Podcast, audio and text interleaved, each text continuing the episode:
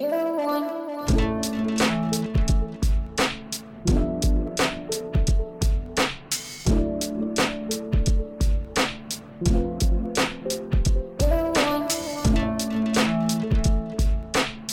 evening, Crypt Keepers, and welcome to another episode of Cryptique. I'm joined as always by my co-pilot on this journey through the cosmos, Ryan. How you doing? I'm good, man. I must be less tired than you though, because well, maybe this isn't a joking. It's not a jokey episode. Yeah, I mean there there's some stuff that you know will be funny because it's just so outrageous, but it, yeah, we're just gonna you know try and keep it respectful. So yeah, you're just my co-pilot, and I don't have any uh, jokes for you today. But Okay. Well, can I tell you something? you can. Are you very familiar with wrestling? Uh, I'm familiar with like '80s wrestling when I was a kid. All right, then this might be perfect. Are you familiar with a wrestler called King Kong Bundy? Oh yeah, of course. I was walking into the fabulous Fox Theater last night to see Kansas, their Okay. 50th anniversary tour, and a security guard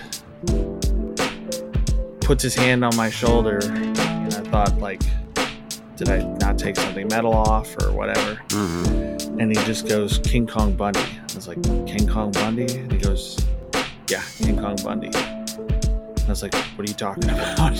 Right. And he goes, He was a wrestler. He goes, You're the spitting image of him. And I was like, I have no idea who you're talking about. I was like, I have had a guy once in a bar tell me that I looked like a wrestler. I was like, maybe this is it. He's like, that's it. You should look him up. And so I did on my phone a couple minutes later. And King Kong Bundy looks like an egg wearing a leotard. but I it can is not see- a compliment. I can see in the face and the head a little bit, especially since my head is shaved right now. Uh huh. I just have a little stubble. It's like okay. I found one picture where it's like, yeah, we really do look alike. But no, that was not a compliment. But I figured you'd get that reference and find that kind of funny. I mean, it could be worse. I Oh, think. Maybe. All right. Well, let's uh let's jump into this. You want to tell them what they need to know so we can get going? yeah, and I'll try to be brief, unlike how I usually do it. Sure. Please, if you like us, share us with somebody you know who you think would like this too. If you have something you want to say, uh, you can leave us a review. You can contact us by email at cryptiquepodcast at gmail.com. You can find us on TikTok at cryptique underscore podcast, YouTube at cryptique podcast. You can leave comments on both of those. And if you want to help us out, you can help out our friends over at Parabox with the link in the show notes, and you can check out what we're selling at cryptiquepodcaststore.com. All right. So before we get into tonight's show, uh, I just want to talk a little bit about suicide real quick.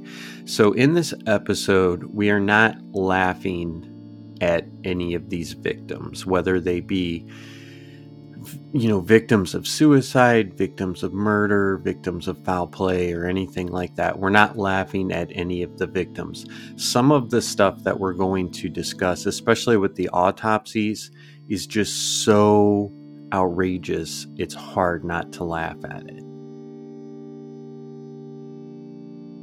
But suicide is no joke, and most of us have had our lives touched by it in one way or another. I, I think all of us probably know someone that uh, at least has, you know, experienced suicidal ideologies. And there's not always signs that someone needs help if you're suspicious at all, there's lots of resources available. And in the United States, it's as simple as calling or texting 988 at any time for help and advice. And if you think someone might need help, then, you know, go ahead and act on it. Because if you have that feeling, it's probably there for a reason. And if someone you love has been affected, it's helpful to talk to a counselor or therapist.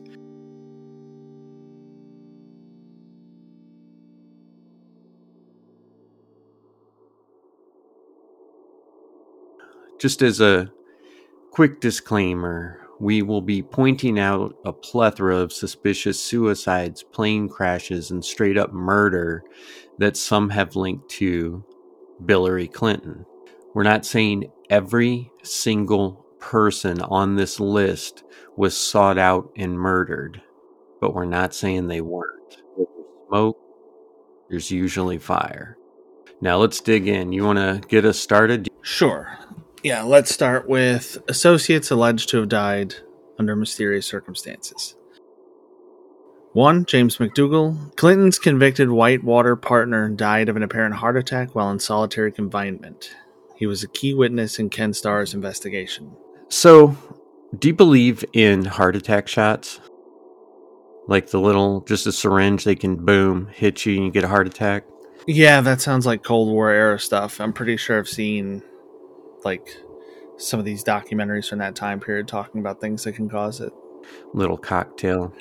Yeah, yeah. I've seen something that referred to a device they called a heart attack gun. Mm-hmm. Because it would inject you with something that would cause that.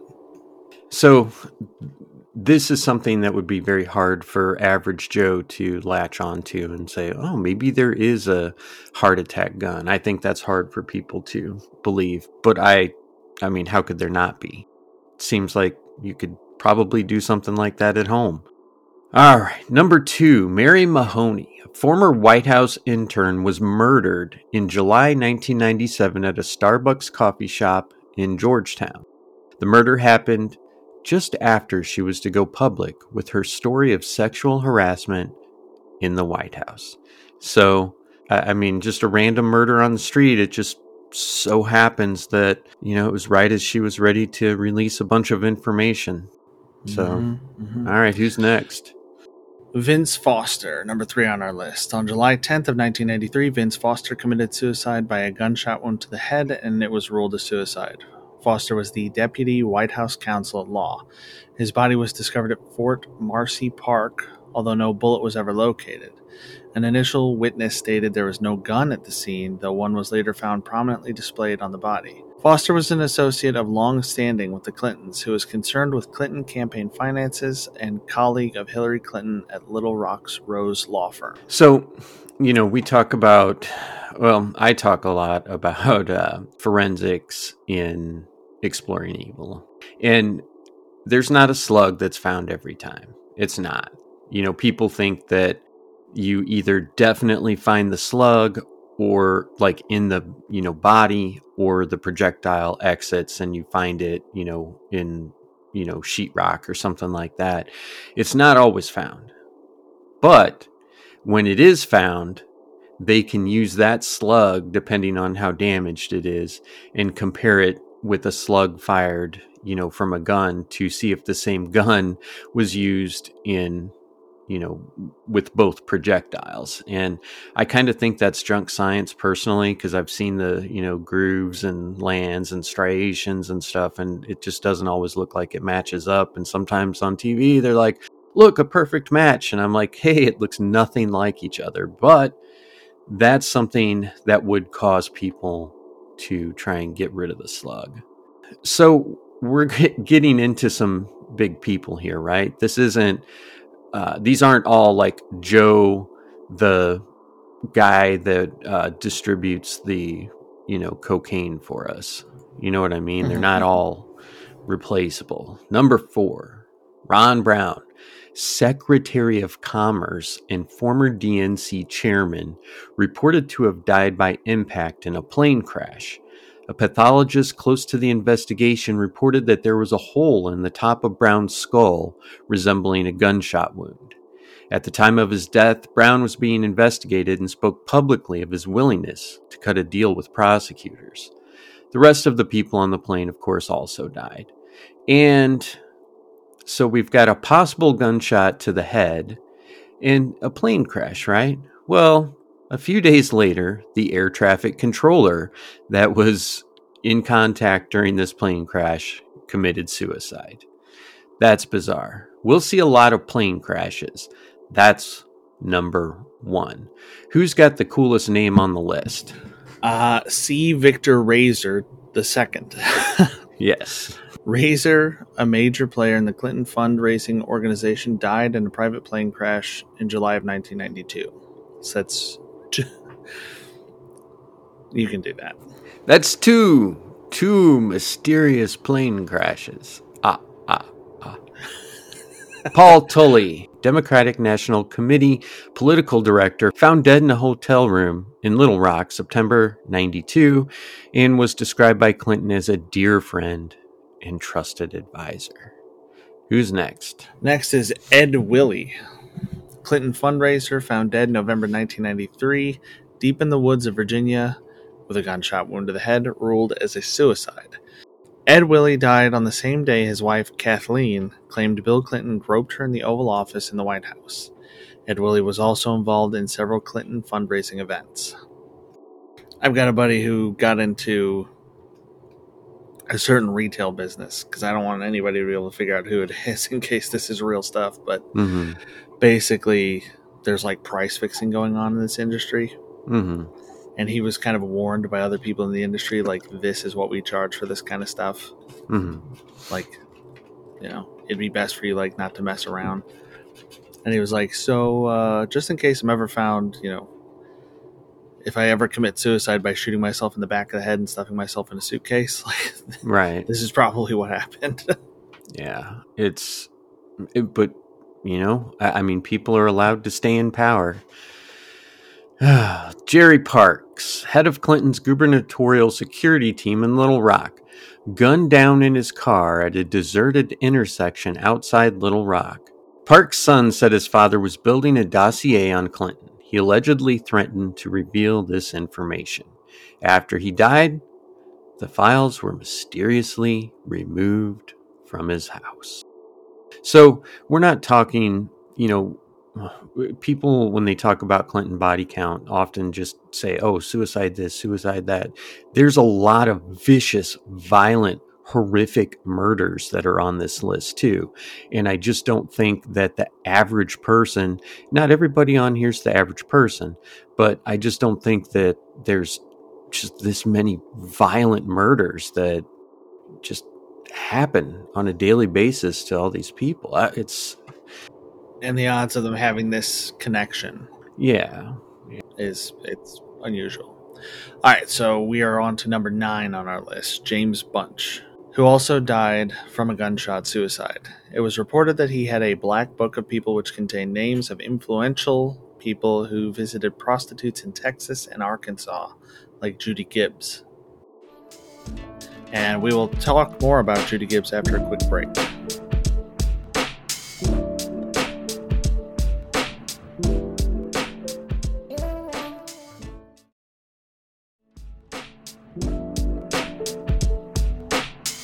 Back, Crypt Keepers. All right, number 10 on this list, and this is not a complete list uh, by any stretch of the imagination, but we got as many people on here as we could.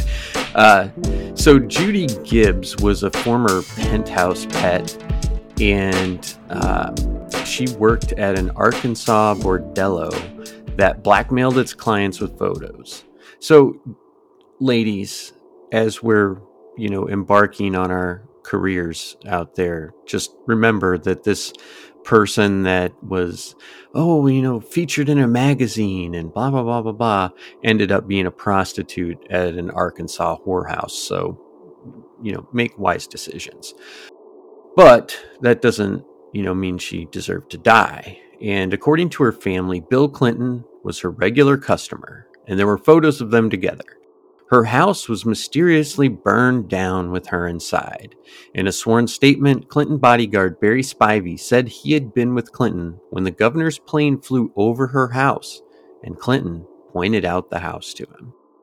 And it's it's almost like you have to kind of give some props to this, you know, political machine that's just finding all these different ways to eliminate enemies. All right, tell us about number 11. Number 11 is James Wilson, who was found dead in May of 1993 from an apparent hanging suicide. He was reported to have had ties with Whitewater. Number 12, Kathy Ferguson, ex wife of Arkansas Trooper Danny Ferguson. She was found dead in May 1994 in her living room with a gunshot to her head. It was ruled a suicide, even though there were several packed suitcases, as if she was getting ready to hit the road. Danny Ferguson was a co defendant along with Bill Clinton in the Paula Jones lawsuit. Kathy Ferguson was a possible corroborating witness for Paula Jones. Who's next? Uh, on June 12, 1994, Bill Shelton committed suicide. He was the fiance of Kathy Ferguson, who also killed herself one month earlier and who was connected to the Paula Jones sexual harassment lawsuit against then President Clinton. Shelton was a Sherwood, Arkansas police officer who had been vocal in his allegations his wife to be had not committed suicide and had in fact been murdered. Shelton was found sprawled across Ferguson's gravesite with an allegedly self inflicted gunshot to the back of the head. So, this is where that joke comes from because I've heard other podcasts mention that before.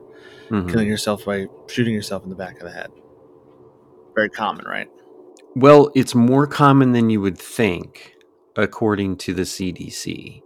Hmm. Um, I I don't have the exact numbers, but you would think that it's maybe like half a percent, one mm-hmm. and it's more like seven or eight percent, which is seems just super high. But you know, we we have to be balanced. You know, if if that's the fact, then that's the fact, right?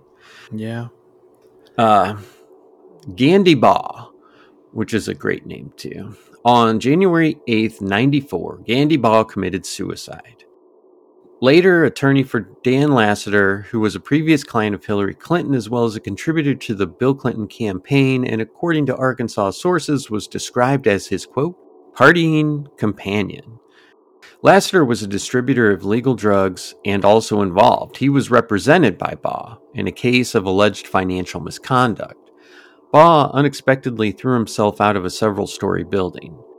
How many jumping suicides per year? According to the CDC suicide chart, less than 8% of suicides are from things other than firearm, suffocation, and poisoning, which I think poisoning would also include overdosing. But so less than 8% come from, you know, other things, which would include uh, crashing your plane or jumping off a building. So there's that. Who's next? Florence Martin, accountant and subcontractor for the CIA, was related to the Barry Seal Mena, Arkansas airport drug smuggling case. He died of three gunshot wounds. What did he have, Ryan? He had the pin to the bank account of who the fuck is Seal? Seal, one of Barry the people Seal. we talked about. Barry Seal is going to come up later. Barry okay. Seal uh, was like just this maverick drug runner for okay. the Clintons and Bushes. Florence Martin also had the pin to the bank account with $1.46 million set up for Seal. Yeah, Barry the Seal. Number 16, this is a really sad one because this, if this had been handled right on February 15th, 1977, most of the people on this list may still be alive. So, Suzanne Coleman committed, quote, suicide. She's alleged to have had a sexual affair with Bill Clinton during the time he was Arkansas State Attorney General. Meaning, if this case was, uh, you know, investigated appropriately, he would never have been governor and never been president. So, Coleman was seven and a half months pregnant at the time of her death when she shot herself where? In the back of the head. No autopsy was performed, and there was consequently no scientific proof that the baby she carried belonged to Bill Clinton not many autopsies on this list, and the ones that are on here are questionable, we'll say. Uh, so I said, well, when should an autopsy be performed? When is it appropriate? Right? So this is when it's appropriate. When the death is suspicious or unexpected. So this is both. When there is a public health risk, meaning disease, which is unrelated to this, this would be if you found somebody that had, you know, weird sores or, you know, something like that. When no doctor knows the deceased well enough to state a cause of death and sign the certificate.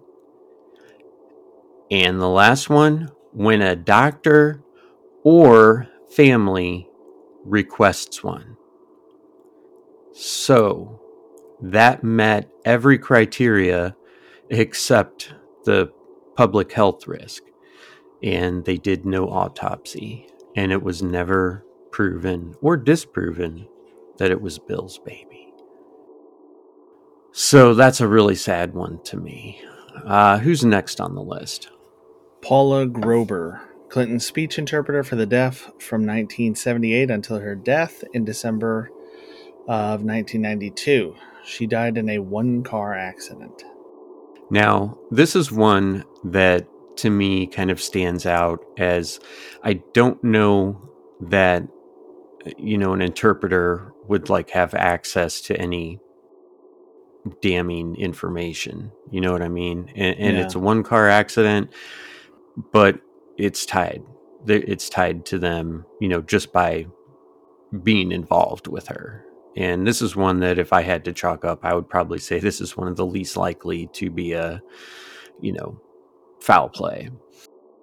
Number 19, Danny Casolaro. On August 10th, 1991, Danny Casolaro committed suicide. He was an investigative journalist who'd been working to uncover the leads of several then rumored Clinton scandals, including activities at the Mena Airport in Arkansas and Arkansas Development Finance Authority. Casolaro was found dead in his hotel bathroom with both wrists cut open, though he had repeatedly informed his family and friends if he met such a fate, it would not be suicide. I guess this, we may as well just talk real quick about the Mena Airport. Mena Airport in Arkansas, uh, under Bill Clinton's governorship, basically just ran drugs in. The, uh, this guy, Barry Seal, we've been talking about, has been in charge of a lot of it. They'd go to Colombia, drop off a bunch of guns, pick up a bunch of cocaine, fly it back to the Mena Airport in Arkansas.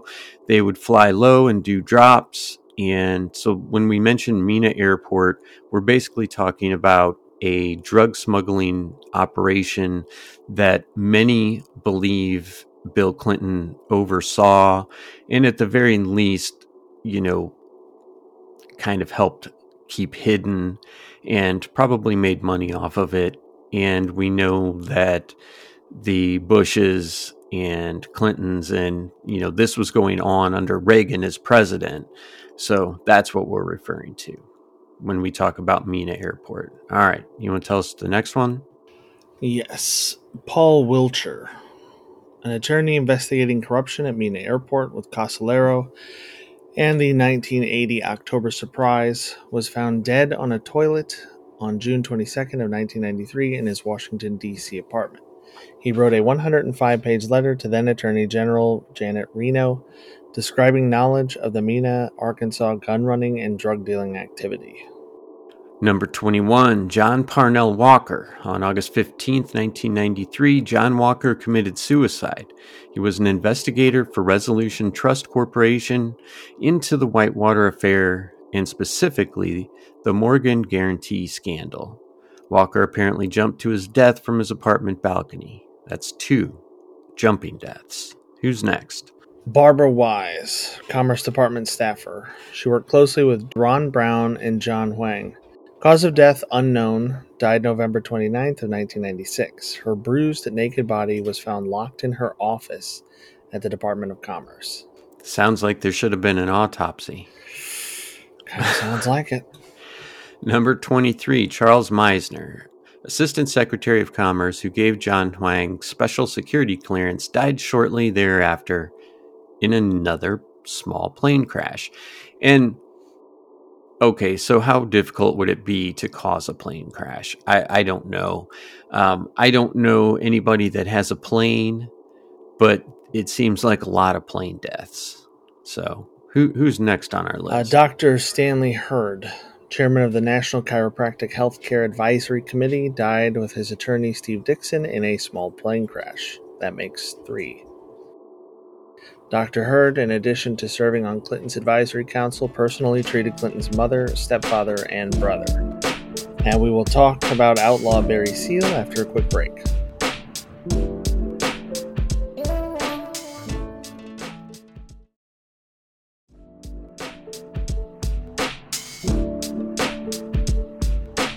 Welcome back, Crypt Keepers. Number 25, Barry Seal, drug running TWA pilot out of the Mena, Arkansas airport.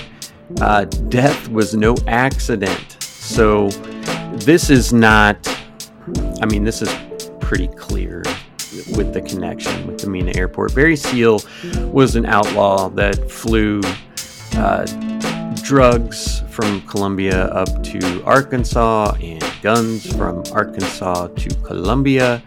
And yeah, I mean, this guy was, you know, definitely responsible for people dying. Uh, he's also kind of just this guy that was, I, I, believe his quote was like, you know, for some people uh, here, uh, he was from Shreveport. And it's like some people here in Shreveport, their idea of a good weekend is uh, going to the LSU Tigers game on Saturday night, going to church in the morning, and having dinner with their family on Sunday afternoon. But for me, putting my life in danger, doing things that I know could end my life is what gives me purpose and meaning.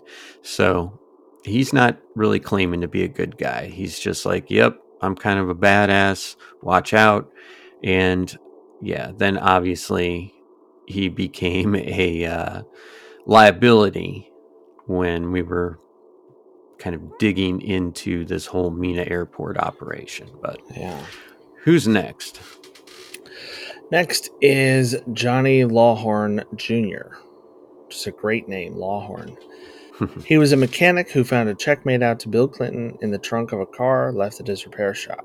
He was found dead after his car hit a utility pole. Coincidence? There's a lot of one car accidents in this uh, report, too, but at least one will illustrate how it could have been uh, more nefarious. So, yeah, you just found a, a check with Bill Clinton's name on it. They're like, nope, you die. Uh, on June 24th, 1994, Stanley Huggins, who also has a great name, may have committed suicide. Huggins was a principal lawyer in the firm of Huggins and Associates located in Memphis. He was investigating the Morgan Guaranty scandal in relation to the Whitewater affair. Despite numerous requests from his wife, no hospital records were evidently released, having been sealed by order of Clinton Attorney General Janet Reno. During the same weekend as his death, Huggins' office was burglarized and his files, with a 300 page report, were stolen. So, I don't know. Are there a lot of burglary suicides? You know, we hear the term like, you know, murder suicide or family annihilator or something like that. Are there a lot of people that are like, oh, I was robbed. Now I'm going to commit suicide? It doesn't seem that uh, way. Yeah, it doesn't seem that way. All right. Next at number 28 is Herschel Friday, attorney and Clinton fundraiser who died on March 1st, 1994, when his plane exploded, making four planes and I'm definitely changing my mind about my stance on like small personal prop planes because mm-hmm. I kind of wanted one, especially yeah. with car prices the way they are right now. Like you can, you used to be able to buy a used prop plane for like fifty grand, mm-hmm. and now like a Ford Focus would be fifty grand because of the way the economy's gone. right. But I think uh, I think I might stay away. We talk about some controversial stuff on here. Maybe it's not the best idea. And this plane exploded. So, out of the first 28 people that have been linked to the Clintons, we'll say that, that's fair. Four planes? I mean, that's a lot, man. That's a lot. All right, let's jump ahead to 29 and 30. Kevin Ives and Don Henry, known as the Boys on the Track case. And this is something we'll cover in our after party. Uh, this is super sad super interesting. I mean, just everything mixed into one. Reports say that the boys may have stumbled upon the Mena, Arkansas airport drug operation. A controversial case, the initial report of death said due to falling asleep on railroad tracks.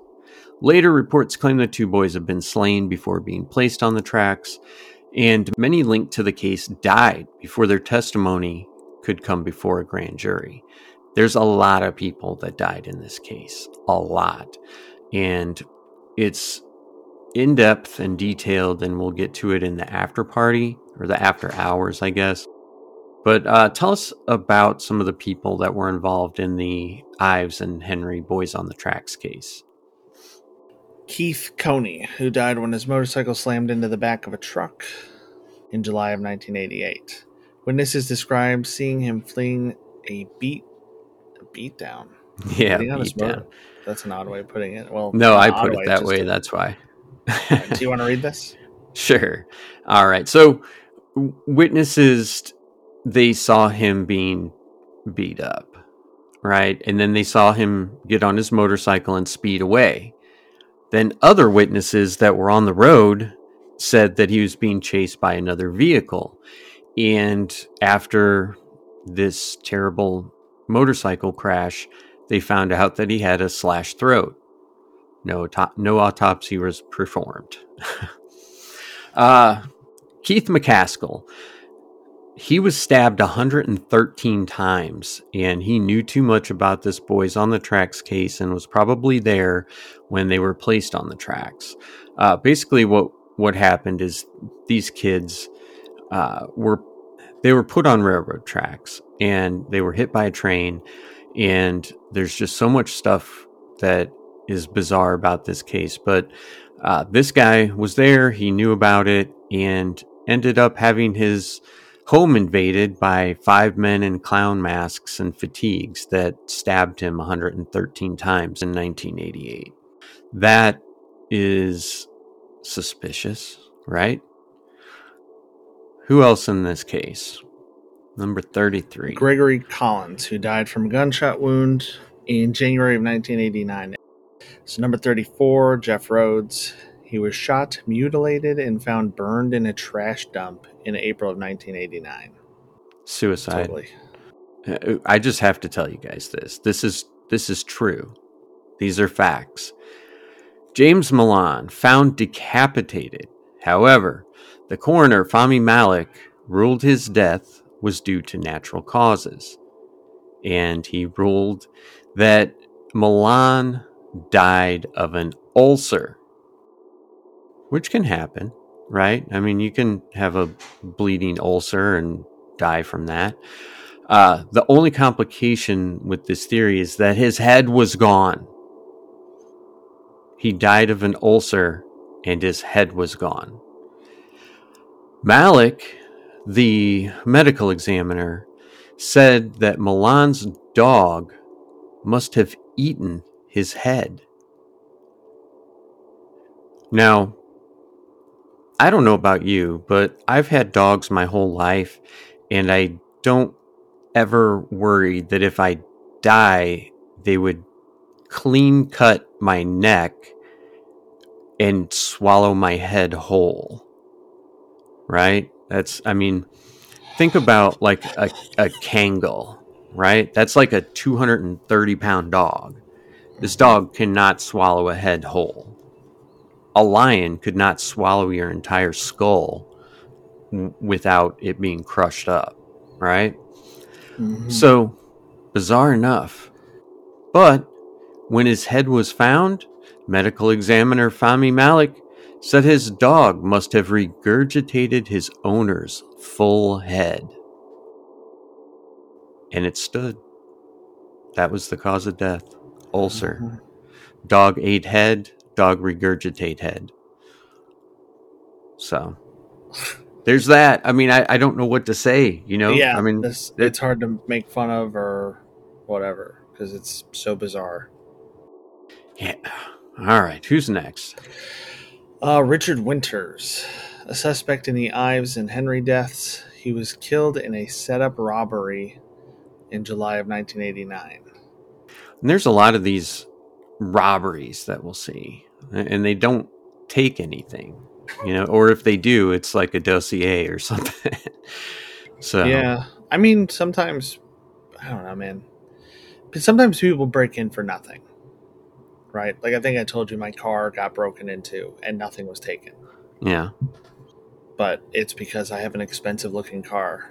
People don't know that I'm just stupid and sentimental, and I keep a, you know, 13-year-old what would have been a luxury car because I'm um, like emotionally attached to it. hmm Um, but yeah, they didn't take anything. But uh, at the same time, I also feel like people don't kill for nothing. it, it's rare. Yeah, it seems like if you're not sure of what you're gonna get, like I'm sure the police said it was like kids who broke into my car. Mhm. And I'm sure that if there was a person in the car, they wouldn't have done it. They wouldn't Right. kill me, break into the car, and they'd be like, "Oh, darn, nothing in it." Right. Take the catalytic converter. yeah.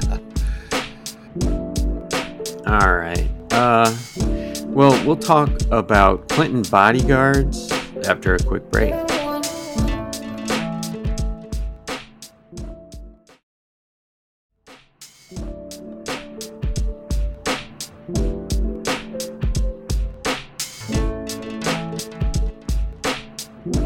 Welcome back, Crypt Keepers.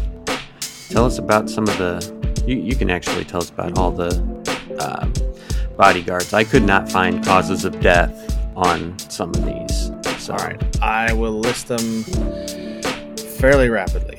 Major William S. Barkley Jr., Captain Scott J. Reynolds, Sergeant Brian Hanley, Sergeant Tim Sable, Major General William Robertson, Colonel William Densberger, Colonel Robert Kelly, Special Operations or Sergeant Gary Rhodes, depending on which source we're looking at, Steve Willis, Robert Williams, Conway LeBleu, and Todd McKeehan. That's 12 people? 12 bodyguards? yeah, sounds right. I mean, that seems like a lot to me. I, I've never looked up like how many bodyguards died for Reagan or anybody, but that's a lot. The Russian publication Pravda has also published a list of people close to the Clintons who allegedly killed themselves, and the bodies keep piling up. Number 49. On November 8th, 1992, Ian Spiro committed suicide. An international businessman and commodities broker, as well as government associate operative, Spiro was involved in collecting evidence from the Inslaw affair, which connected Bill Clinton and wife Hillary. He told friends he had been receiving numerous death threats, although when the bodies of his wife and five children were discovered by authorities in their home, and Spiro's body dead of cyanide in his car, it was ruled a murder suicide. Who's next? Next is Jim Wilhite. Jim Wilhite, aged 54 of Shreveport, Louisiana, and a close friend and business associate of White House Chief of Staff and friend of President Clinton, Mac McLarty, suffered fatal head injuries when he hit a tree on Snowmass Mountain while skiing in Aspen. Wilhite was vice chairman of Arkla Inc., a multi state natural gas company spanning Arkansas and Louisiana. He was also chief executive officer of Entex, a Houston based subsidiary of Arkla. Number 51, January 93, Ed Colley, former Clinton, Arkansas cam- campaign manager, dies. I did not I did not see a cause of death on this guy, so I'm assuming that it was ruled natural causes. Okay. On May 19th of 1993, John Wilson committed suicide. A Washington, D.C. council chairman and civil rights activist, Wilson was claimed to be involved in the Whitewater scandal, which focused on questionable land deals and money laundering tied to the Clintons. There is speculation Wilson was prepared to testify in regard to these matters when he instead hanged himself in the basement of his home. He left no note. Uh, number 53, March 1994, Dr. Donald Rogers, family dentist of the Clintons, is killed in a plane crash, ruled an accident. All right, tell us about 54. Another great name. There's a, there's just this list is filled with like cool names that would be great for like a novel or something. there are kind of cool names. Oh my god, Kim met somebody with probably the best last name I've ever heard. Titsworth. Titsworth. Titsworth. Get your Kim, tits Kim was like, you would you would take that last name, wouldn't you? And I was like, oh yeah. If your name was Titsworth, I would have taken your last name, like no question about it. All right, number fifty-four. Yes. Uh, on July 28th, 1994, Calvin Walraven committed suicide. Walraven was a police informant who had testified in a trial for the sale of cocaine by the son of Clinton Surgeon General Joycelyn Elders. The cause was a gunshot wound to the head. And it, it's interesting to me too that you know this guy, son of the attorney general or surgeon general, sorry, was selling drugs. Like, do you like? I, mean, I would have to think it would be a higher end operation because, you know, if your mom is the surgeon general, you know, raking in whatever kind of money she's raking in, I can't imagine that your family, you know, is starving. Anyway, uh, number 55 on May 16th, 1996, Jeremy Michael Boorda committed suicide. Naval admiral during the Clinton administration, he flew numerous combat missions during the Vietnam conflict and was awarded several medals of distinction, some reclassified later in his career, which I think is I don't know. Like if you get a Purple Heart and then later, you know, 20 years down the road, they're like, well, maybe we wanted to give you this instead. That's kind of bullshit to me. But when questioned over authority to wear them, he responded there was no intent at deception and he would desist. Yet, he apparently killed himself over the matter only weeks later. Detractors believe the admiral, in fact, refused to transport Chinese and other foreign troops on U.S. ships for, quote, training on American shores and became a liability. We'll talk dead activists in a moment.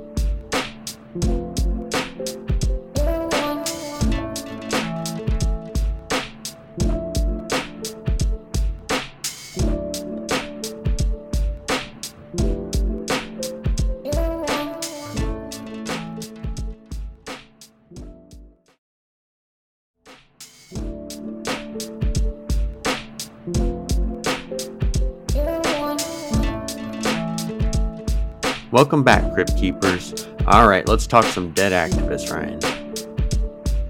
The following five cases are all anti Clinton activists, which is amazing that that's a thing, that have been murdered or died in mysterious circumstances over just one month in 2016. On August 2nd of 2016, Sean Lucas allegedly committed suicide. He was the man who served a legal complaint, a nationwide class action suit for fraud, against the Democratic National Committee, later proved to have conspired against Bernie Sanders in the Democratic primary election, and chairwoman Debbie Wasserman Schultz. His girlfriend found his body on the bathroom floor. On August 1st of 2016, Victor Thorn committed suicide. He was the author of a trilogy on supposed nefarious dealings by both Clintons and a writer for alternative media website The American Free Press. The cause was a gunshot wound to the head. Seth Rich, the DC staffer, murdered and robbed of nothing on July 10th. WikiLeaks founder Assange claims he had info on the DNC email scandal. According to the leaked emails just before Seth Rich was murdered, the infamous John Podesta, President Bill Clinton's chief of staff and President Barack Obama's counselor, wrote, I'm definitely for making an example of a suspected leaker whether or not we have any basis for it.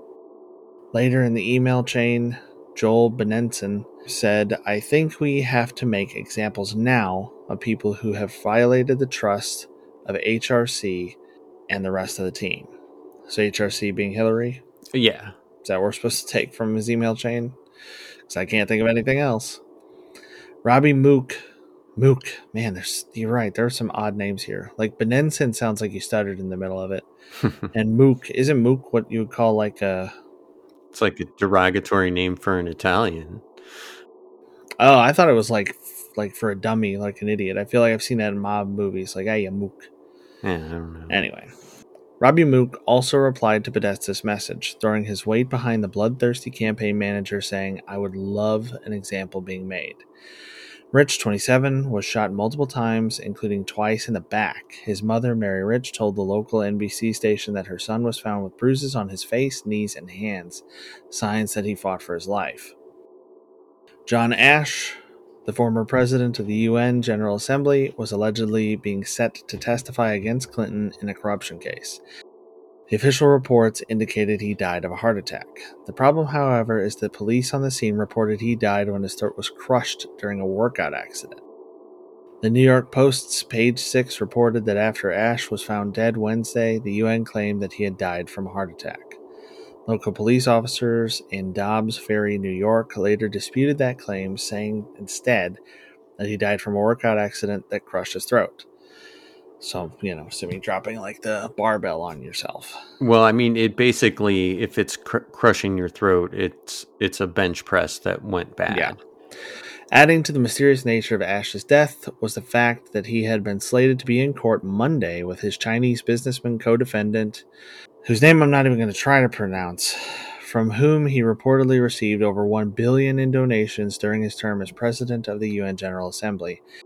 And then there was this during the presidency of Bill Clinton, Sang, the last name of the co defendant, mm-hmm. illegally funneled several hundred thousand dollars to the Democrat National Committee.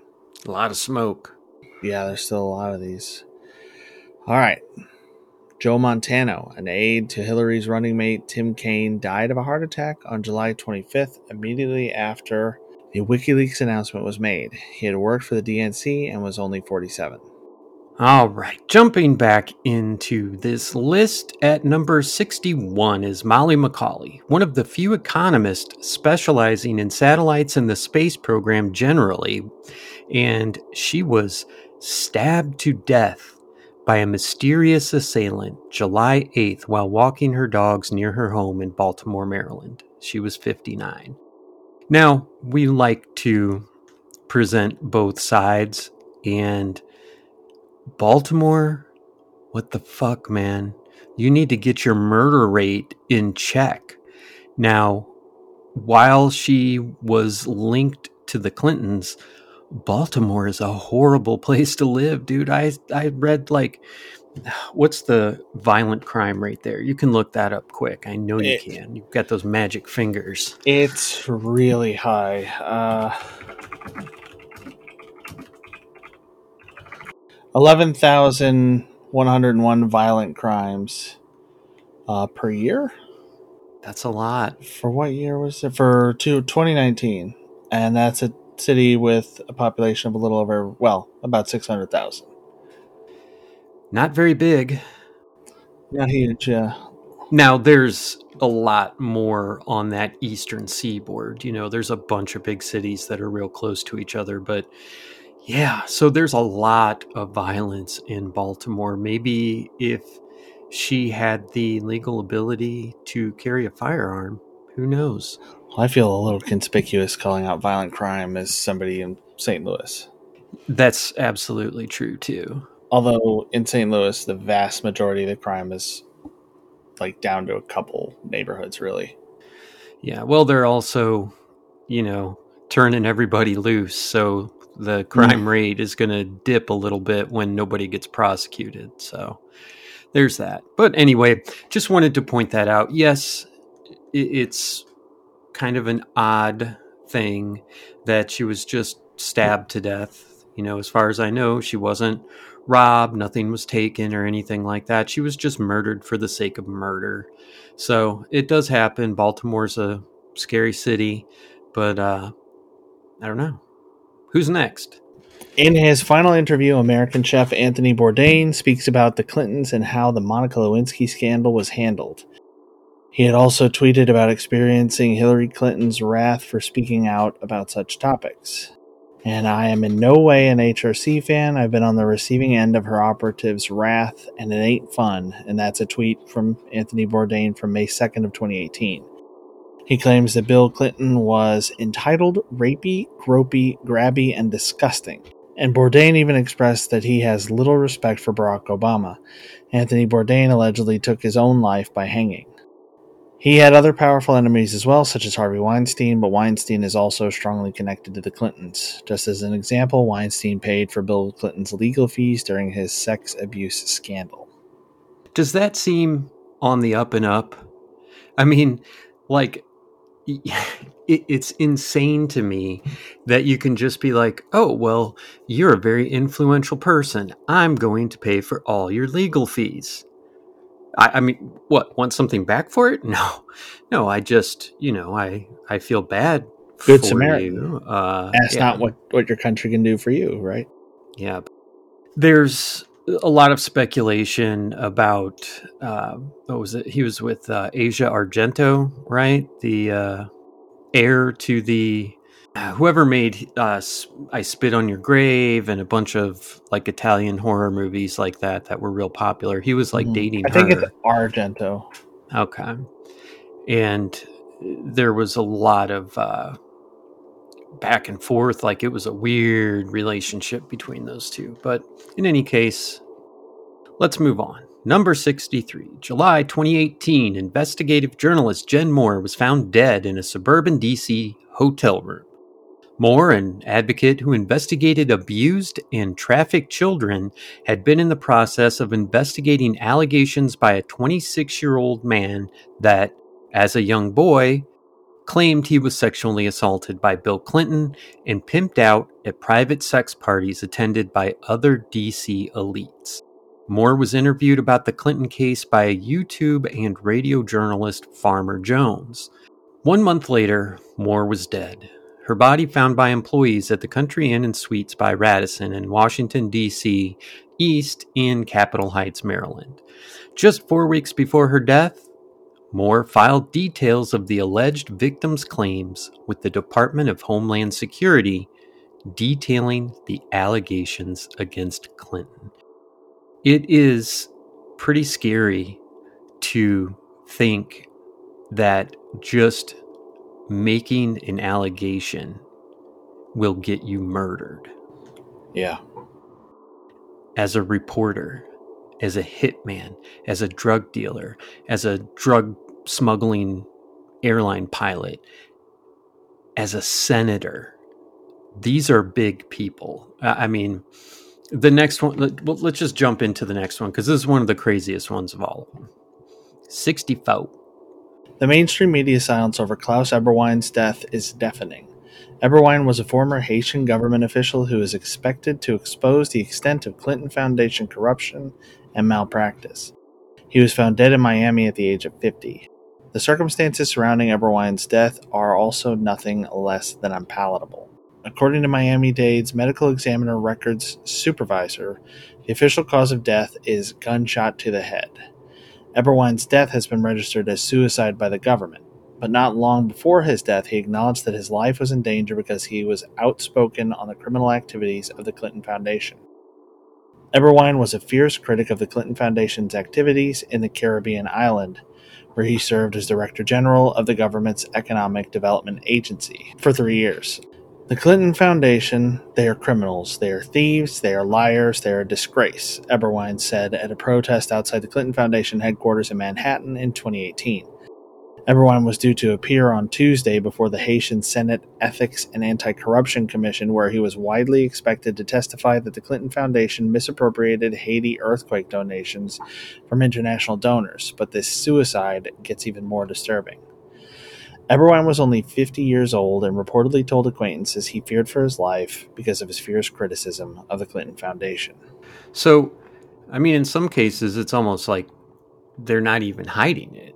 You know, it's like you come out against us, you die. Obviously, mm-hmm. nothing's going to happen to us, so you're just going to die.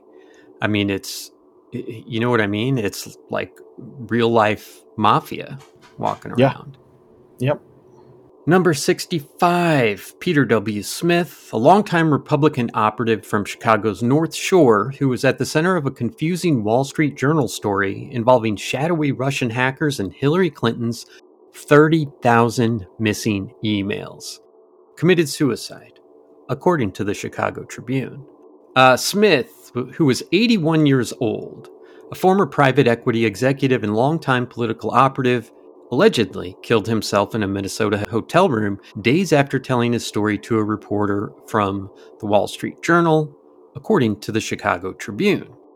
But there's too many strange circumstances surrounding Smith's death, and it's the second one in a matter of months that the mainstream media remained silent about. A Wall Street analyst who spoke to Peter Smith the day before he reportedly committed suicide told the Daily Caller News Foundation there were no indications the Chicago businessman and anti Clinton political investigator was about to take his life.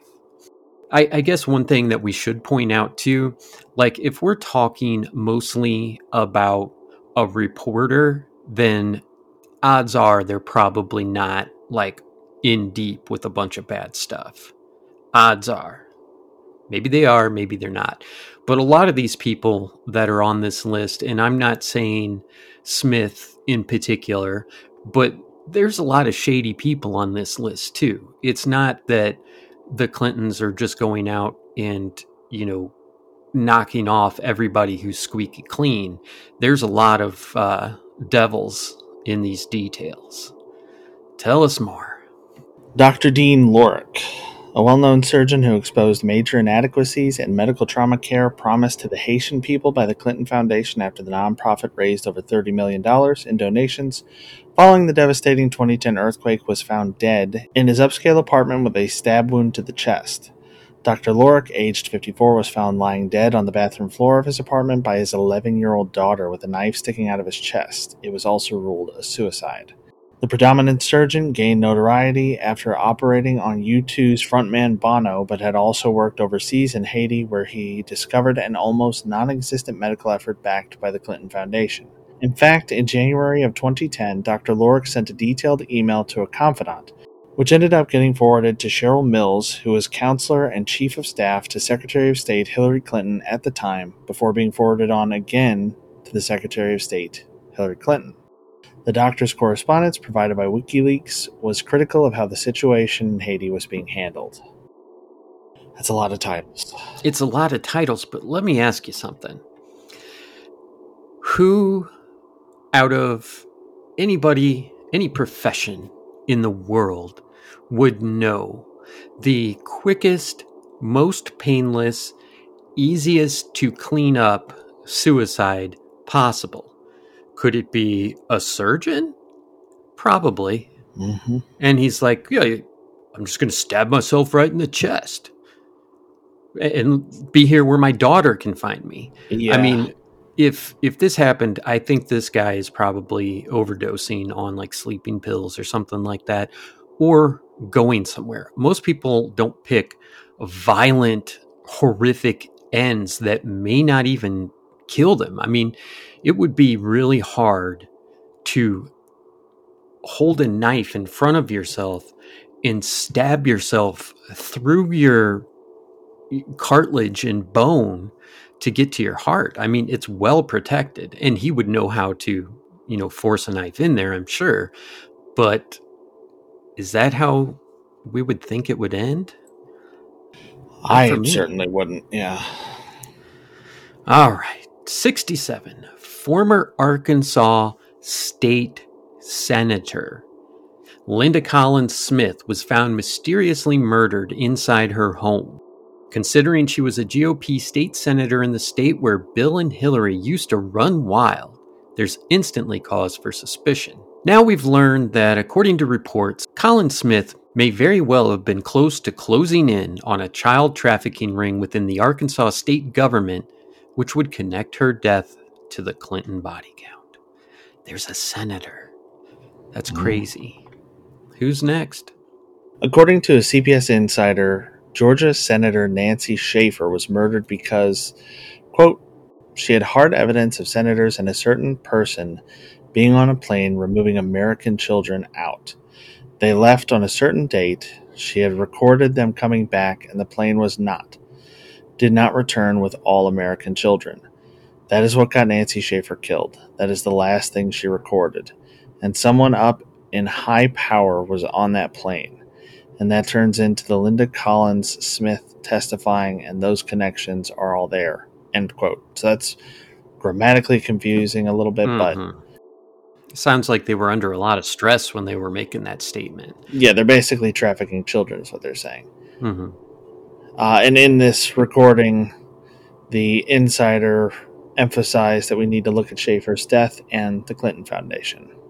Not long before she was murdered, Senator Nancy Schaefer put Bill Clinton in the middle of a scandal in which the CPS basically kidnapped children from their homes in order to put them up for adoption and receive money from the government, a directive that was set in motion by President Bill Clinton. Slick Willie. Teflon Bill. Hmm The Adoption and the Safe Families Act, set in motion by President Bill Clinton, offered cash bonuses to states for every child they adopted out of foster care. In order to receive the adoption incentive bonuses, local child protective services need more children. They must have merchandise, children, that sell. And you must have plenty of them so the buyer can choose. Some countries are known to give a $4,000 bonus for each child adopted and an additional $2,000 for a special needs child employees work to keep the federal dollars flowing. This also gave birth to a widespread phenomenon known as medical kidnapping, as well as a modern day genocide against the Native American children, which are being removed, kidnapped from their homes in unprecedented numbers. So, a lot of that was a quote about this whole situation. Ring. well, here's the thing. Now, if I'm a senator, congressman, whatever, and I hear, hey, we have this act where there will be an incentive to adopt children. That sounds like a good thing, right? But what do you talk about when things get incentivized? That, yeah, that people will twist those incentives and find a way to maximize it. hmm It's so hard to remove a child from their house.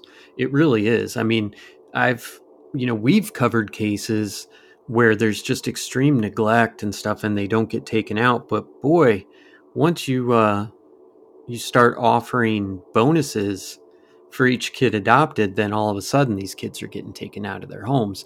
And there's witnesses that claim that they literally saw Haitian children being kidnapped on the Clintons' flight and was like running out onto the runway to try and like stop the plane to get those children back. They were taken. And that should scare everybody. All right, let's talk about Bill Clinton's alleged rape victims after a word from our sponsor.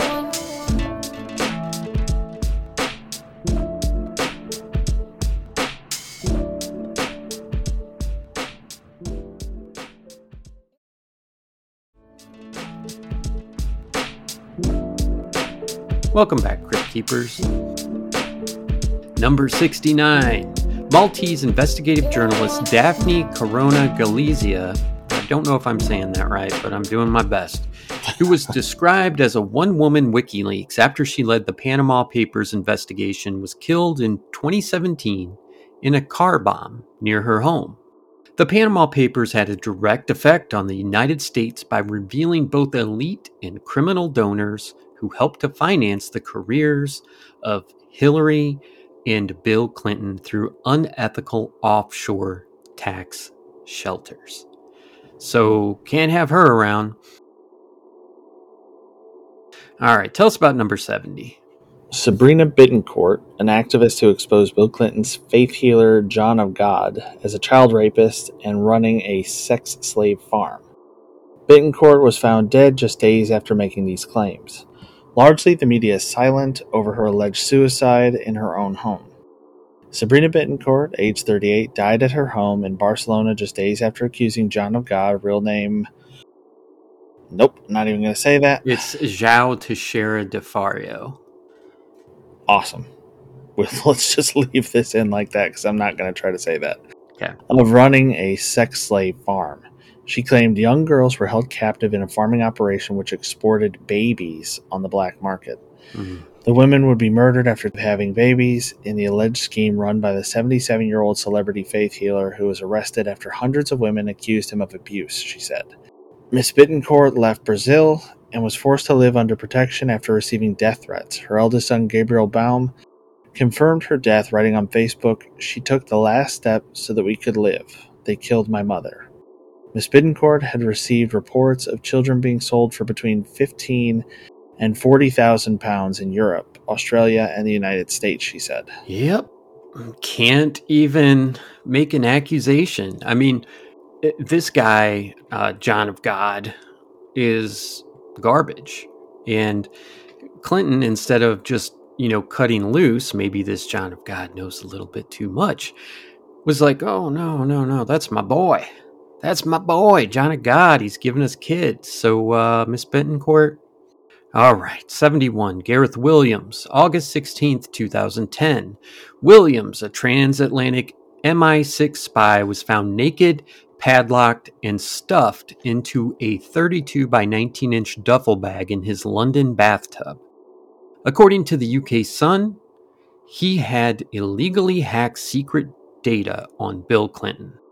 Scotland Yard called the death as a suicide, saying Williams locked himself in the bag.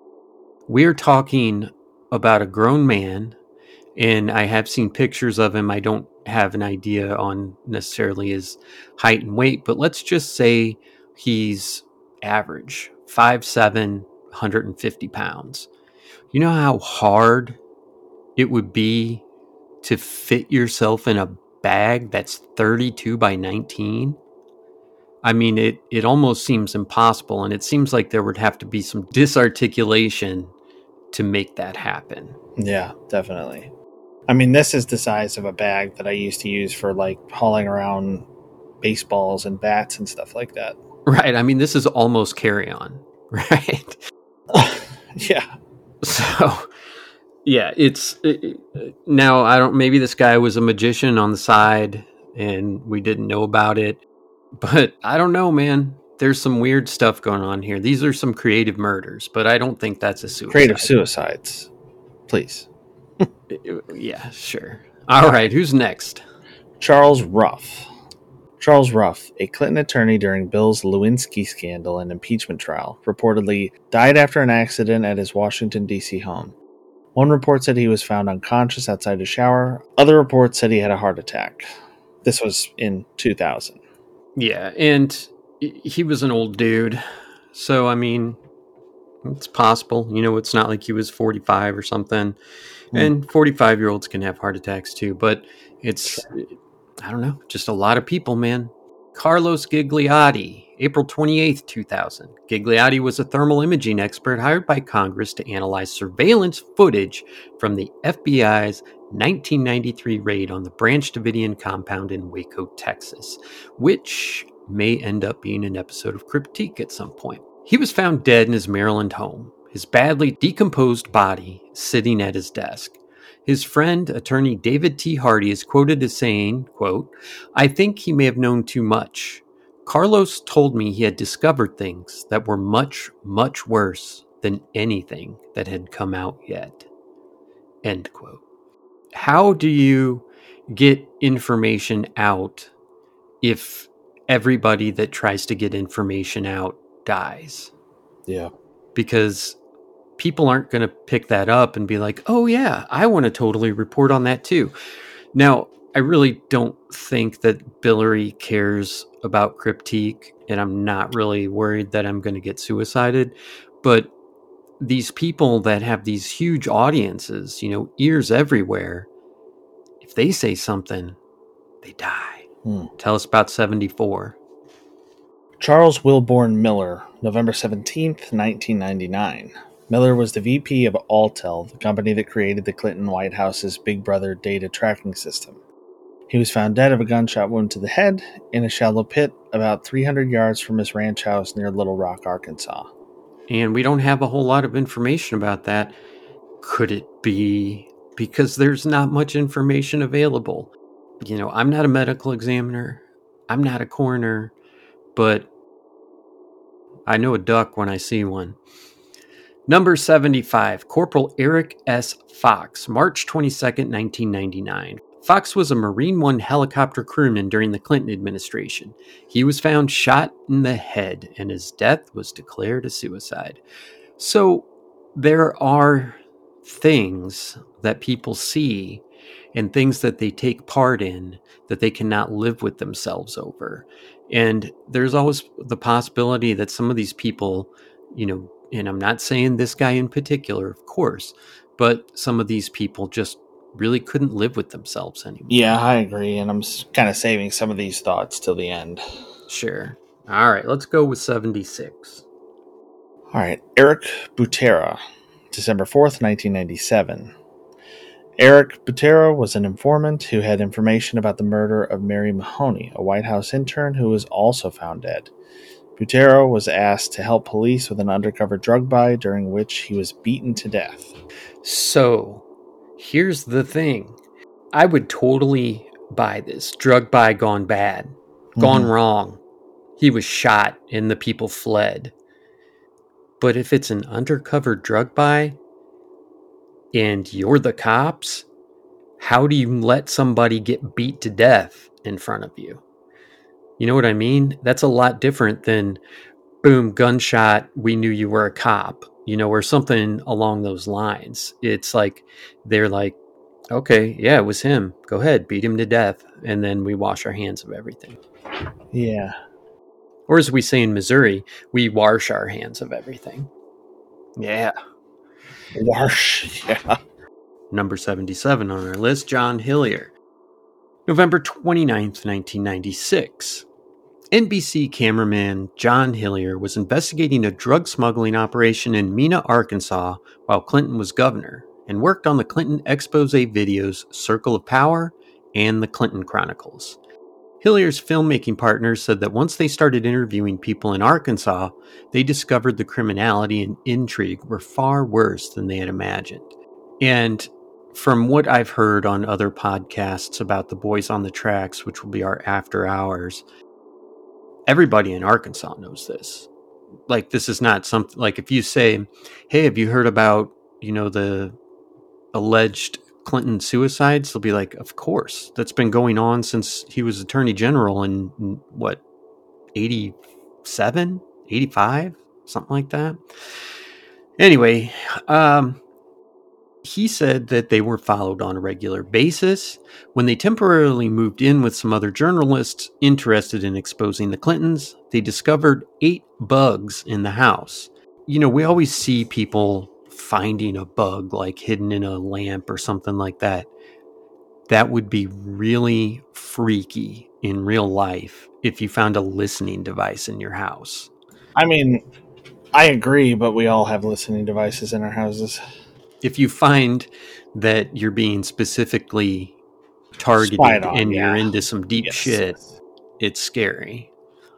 Not that I would know, but anyway, they reported that someone tried to break in one night and recognized the man as one of Governor Clinton's security staff. During the filming, two of their sources were found dead before they could be interviewed. Hillier called his partner in 96 to say he had uncovered new information on Clinton, but they had to meet in person because he was scared. He died of a heart attack three days later. A lot of smoke. Some of these are, you know, like uh, Kevin Bacon acquaintances. You know what I mean? Like there's some that I can admit, like, okay, well, this is like, you know, two degrees of separation. And, and I'm sure they, you know, planned it that way as much as possible. But there's some when it's like, hey, I've got video on something horrible that the Clintons did. And then you just shoot yourself in the back of the head, you know, the next day. It, we can't overlook it anymore, Ryan. Open your eyes. We can't close our eyes anymore. We have to awake. Who's number 78? Am I reading this right? Are we looking at Muammar Gaddafi? Muammar Gaddafi. You are correct, sir. Gaddafi, loved by his people, wanted to get off the petrol dollar and back to gold backing. Murdered by U.S. soldiers sent to assassinate him over this. His citizens had free college anywhere in the world, got gifts from the government to get married, start a business, buy a house, etc.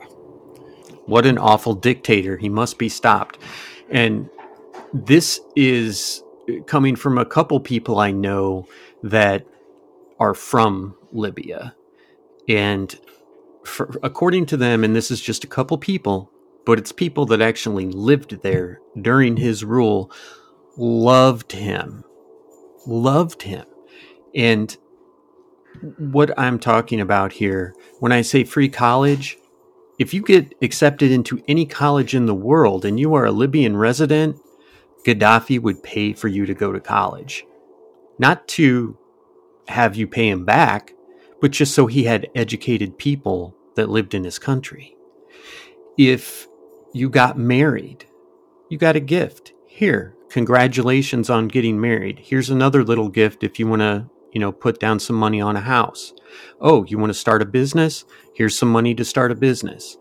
These are gifts. These aren't things that he's like, you know, getting 30% return on or something like that. And every citizen got a little piece of every barrel of oil that was shipped out. So you can say what you want about this guy, but he was murdered because he wanted to get off the petrodollar, and we cannot have that. So, have you heard about anybody else wanting to get off the petrodollar since then? Not that I can think of. No. Me, I mean, I would like to go back to a gold backing thing, oh, but you better watch it. you're gonna be you're gonna be number uh, eighty. Yeah, and everybody's favorite number seventy nine, Jeffrey Epstein. So, his suicide occurred the day after 2,000 previously sealed court documents involving the Jeffrey Epstein child sex abuse case were released to the public. These documents described how Bill Clinton held a private party on Jeffrey Epstein's pedophile island. Bill Clinton made at least 27 trips on Jeffrey Epstein's private plane. So what's uh, that's uh, 13 round trippers and one you'll just swim back, I guess. I don't know. Most of those flights were allegedly with underage girls. Hillary Clinton's name was also present in Epstein's Black Book six times. Despite a previous attempt on his life just three weeks prior, the prison guard skipped the 30 minute required checks on Epstein's cell.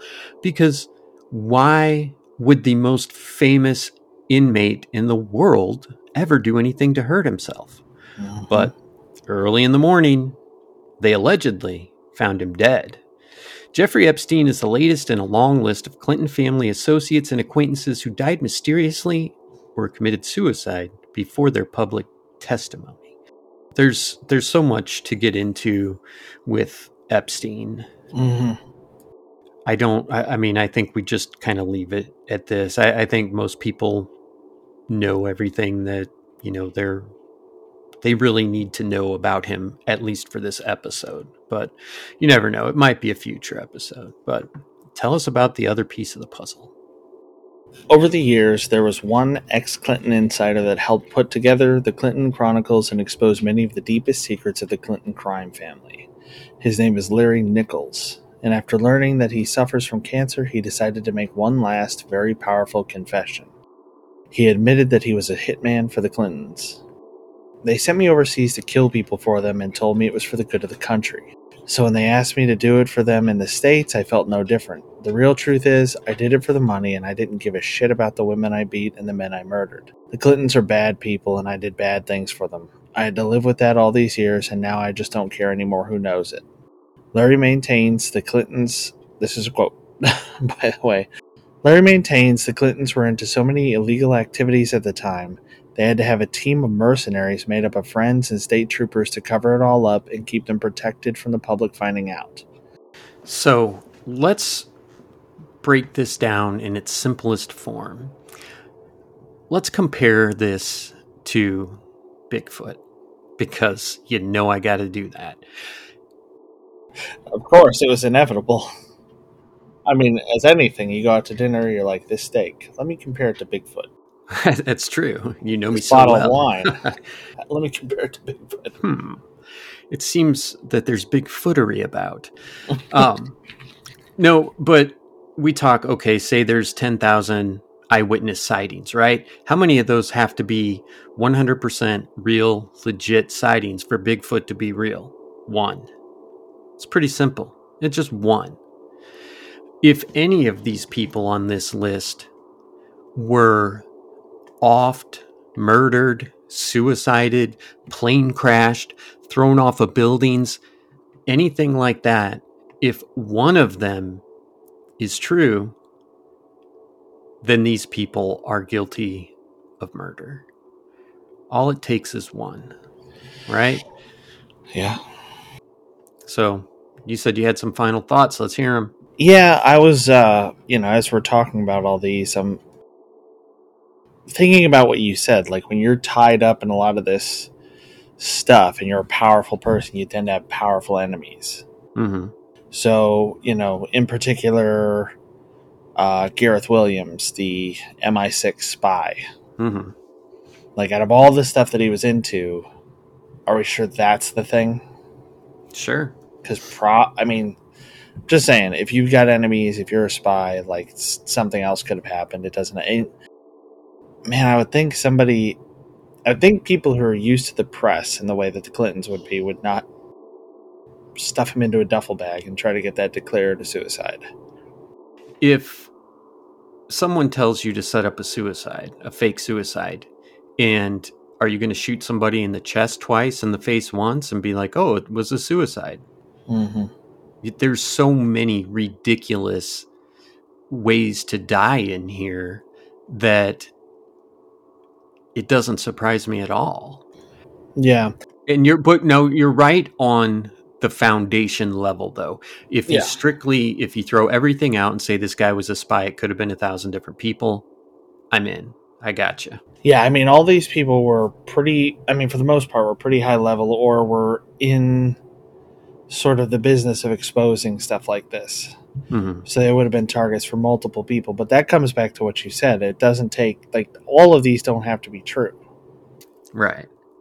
And probably the most compelling thing is Larry Nichols saying that he was the one who did this stuff for them. Yeah. You know, but at the same time, like, is anybody surprised by it? I mean, even in um, House of Cards, like there was stuff like this happening in that show. Like, every, I, I think everybody who watched it was like, yeah, of course, Yeah. of course, this is what happens. Or How about the blacklist? yeah, or being wealthy and having a hitman. It's like even the what third season of You started off that way. Like the Uh, I don't know if you watched that. You probably no, I haven't seen it. But yeah, the third season of that show starts off with a hitman hired by a rich family, and there's like no real surprise to it. You know, everybody knew that this guy was coming. It, it's just weird for that guy to be like, yeah, everything you thought was happening, it's happening. Yeah. It's not a matter of, am I surprised? I'm not surprised in the least. I think that this is the tip of the iceberg. And I'm not sh- I'm not saying that there's a thousand more deaths they're responsible for, but I'm not saying there's not. But these two are into everything. There's some people, right? Um, I don't know, uh, like a like we talked about mafia people, right? Okay, well maybe they rip off Walmart for a, a truckload of cigarettes and you know sell them in their neighborhood. Maybe they do that. Maybe they don't allow drug dealing in their neighborhood. Maybe they you know handle gambling or, or whatever. But you rarely see people that are like selling kids. Boom, we got that dog. We got planes going to Haiti and bringing kids back. You don't see sex trafficking, international sex trafficking.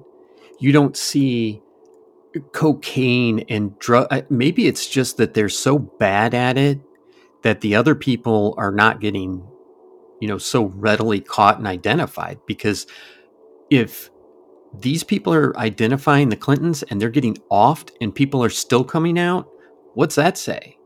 What's that say about no one coming out and saying, well, uh, you know, Donald Trump was running drugs in Mexico in, you know, 82 or, you know what I mean?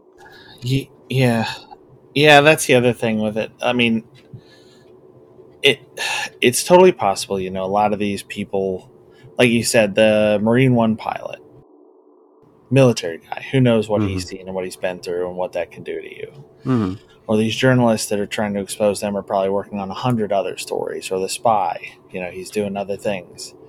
you know, the guy who was a political operative for so long. Maybe he just finally got to a point where he couldn't take it anymore. But yeah, a lot of them are super suspicious, and I've not heard stories of like. I mean, nobody's talking about like the Obama suicides or the Trump suicides. Right, right. There's a great meme that says Trump hates the press and has zero accusers that have committed suicide.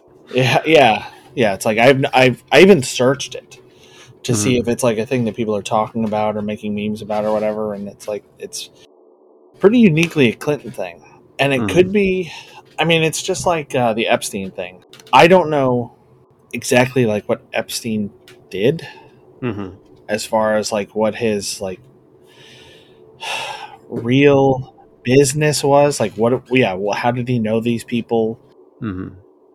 You know, did I mean you don't just hang out a sign and say like, "Hey, you want to party? I got some kids." Right. That, right. or I have a private island or whatever. But it's like, if maybe if you're political, you're trying to get dirt on people. So it could, I mean, it could totally be that the Clintons are involved in a lot of really slimy things because they're trying to get dirt on other people who are involved in really slimy things, and it's kind of a mutually assured destruction sort of deal. But I believe in that for sure. For I mean, sure. it could be that they're not, you know, in it to be like, yes, we want to be a criminal empire, but they're like, we want to have our fingers in as many pies as possible, so we know what everybody's up to.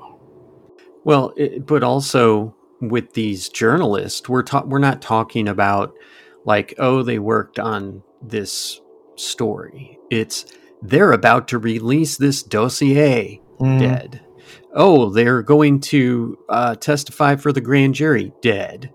Now, if we're having trouble believing that these are all associated with the Clintons, do you think that the other people that are in these stories of these journalists are like, oh, she's about to testify against the Clintons. Boom, we can kill her now and it will look like they did it. I mean, you yeah, have to believe that. if you believe that the timing is has anything to do with it and you believe that it wasn't the Clintons, you have to believe that other targets of these investigative journalists decided to suicide somebody at this time because they would believe that the Clintons would be blamed for it. Is it possible? Yeah, anything's possible, right? Pretty much. I guess you you want to tell them what they need to know. I guess it's the need to know time. Yeah, I guess that's all.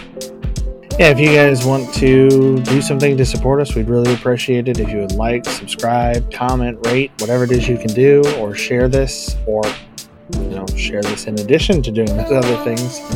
That really helps us out, helps us spread. And if you want to get in touch with us, you can do so at cryptiquepodcast at gmail.com. Check out Bearbox at the link in the show notes, and we will see you on Thursday for the after hours. And we're going to talk about the Boys on the Tracks in the after hours episode.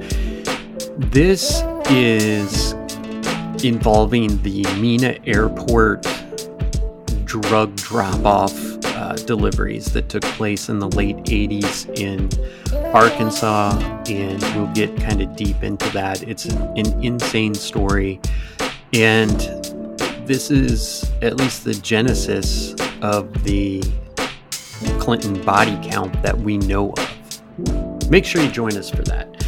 That's all we've got for you on Cryptique. Good evening, Crypt Keepers.